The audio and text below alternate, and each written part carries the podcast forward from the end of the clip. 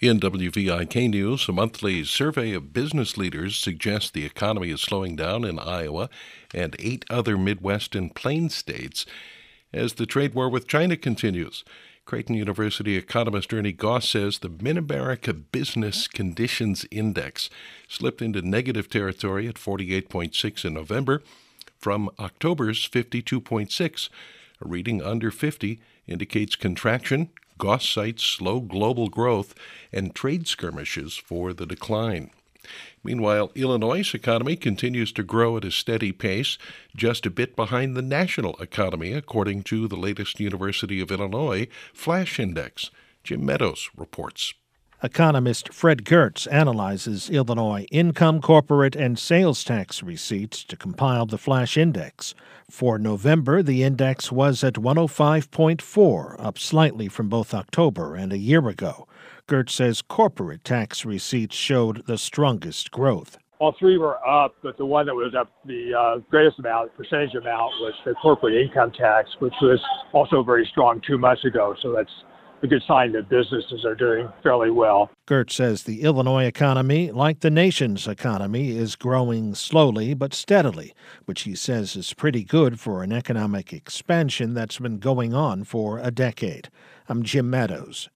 The Western Illinois University Board of Trustees is gathering input as it decides what direction to take with its presidential search. Rich Egger reports. The board has held 11 public forums on campus and in the Macomb community, and it conducted a campus wide survey.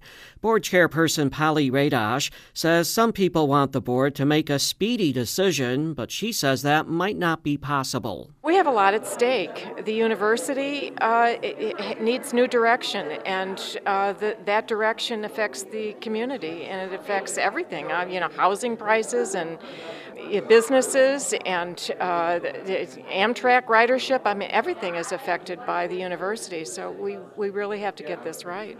Those who attended the most recent public forum emphasized the need to hire someone who has a vision for Western and who is actively engaged in the community. Rich Egger reporting.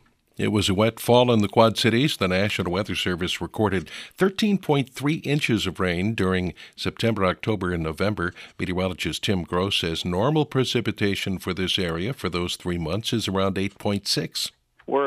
Getting concerned is that's a, a good setup already for wet conditions on the upper Midwest, which can contribute to possible flooding in the spring. Gross says the winter outlook is calling for above normal precipitation in the upper Midwest, but it's hard to say how much. Just be aware, it's looking like we're going to see a an active winter. It doesn't necessarily mean that we're going to see a, a lot of strong storms. Those are very hard to predict more than seven days out. This fall's average temperature was 52.7 degrees, just two tenths of a degree below normal. Monday Night Football, the Seahawks beat the Vikings 37 to 30. In basketball, the Bulls beat the Kings 113 to 106. Illinois lost to Miami 81-79, and in hockey, the Blackhawks lost to the Blues 4 to nothing. We're looking for clearing skies at a high of 47 today.